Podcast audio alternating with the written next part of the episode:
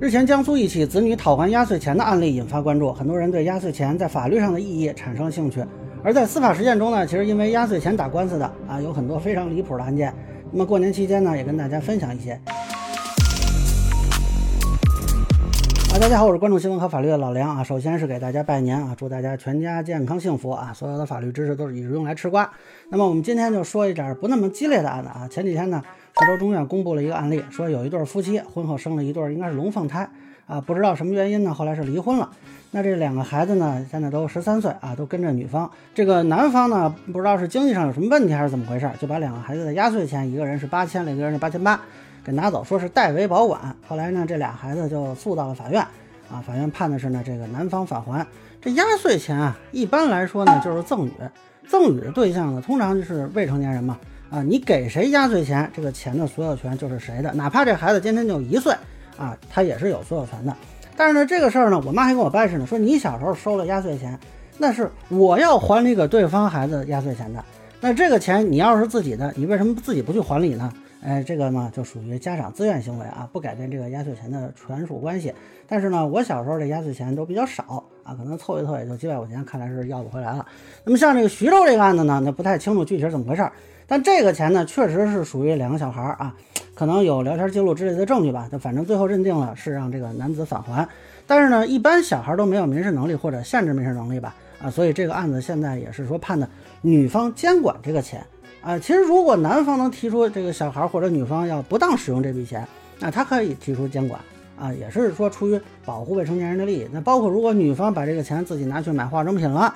啊，那这个男方呢也可以要求女方返还，并由其监管。那这个就是一个监护人对未成年人权益保护的这么一个啊诉讼了。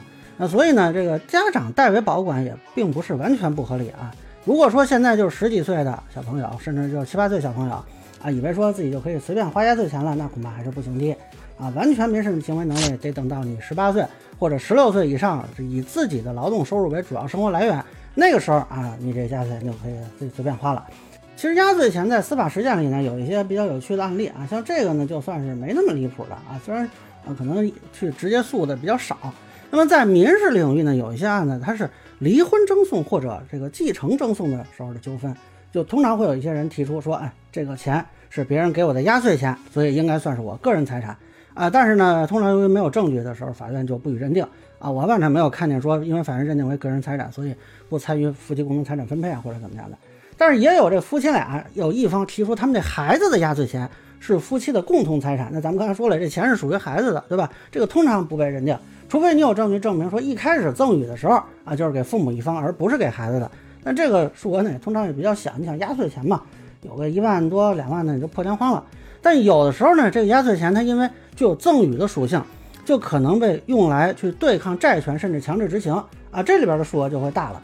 你比如，最高法有一个民事裁定，就有一个女生的父母是涉及了一个经济纠纷吧，败诉之后呢，就执行了两套房产，啊，结果呢，这个女生就提起了上诉，理由是这个房子是在她名下，不是家庭共同财产。但是这两栋房子买的时候，这个女生还在北京的一所中学上学，啊，就不可能有能力支付房款吧？那么这个女生就提出来了，这是她多年积攒的压岁钱和礼金，啊，这两个如果常规情况都属于赠与嘛？那这个有多少呢？大概是有四百七十余万。这个在咱们看来可能过于离谱，是吧？你什么礼金和这个压岁钱能压出这么多来？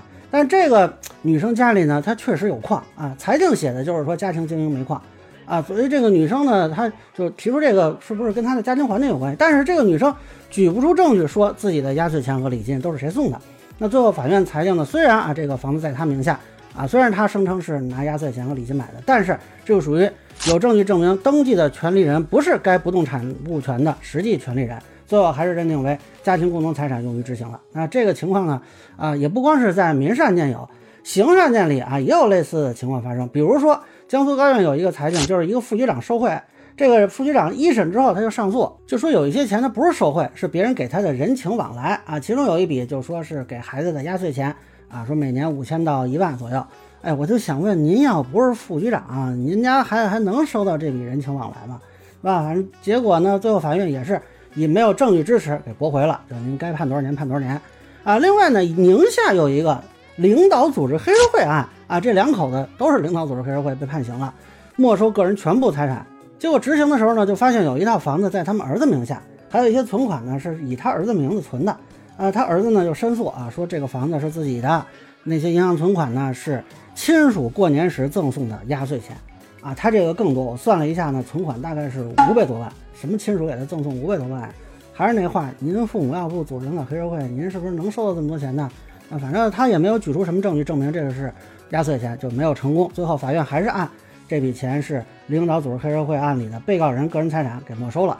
啊，当然了，这些都是给未成年人的，或者说啊，至少给的时候啊还是未成年人。所以呢，呃，还有一些这种子女和父母的财产的这种争议问题吧。但是如果是给成年人的压岁钱，比如说成年子女或者说未来的女婿儿媳啊，比如说春节上门了，是吧？给点这个钱，给个红包，这个就不涉及跟父母之间的财产的问题，就完全是个人财产。辽宁抚顺曾经有一个案子，是一个小伙子给自己女朋友发压岁钱，啊，这个我还不太懂啊。这个辽宁那边是给平辈儿也发压岁钱吗？我们这边好像是主要是给晚辈儿啊，不知道是当地风俗还是说他就找个名目讨好女朋友，反正结果呢，这俩人分手了，哎，然后他想要回来，啊，这个也没有成功啊，属于恋爱期间的赠与行为。啊，但是他这个比较少，才一千块钱，啊，这个诉讼整体的就其他的什么钱好像也没多少，就反正都没要回来啊。也是提醒网友呢，给别人发压岁钱呢，基本上就别想要回来了。那么恋爱期间发钱的这种事儿啊，还是慎重。那最后呢，也是希望大家啊，今年收压岁钱收的开心，发压岁钱发的愉快。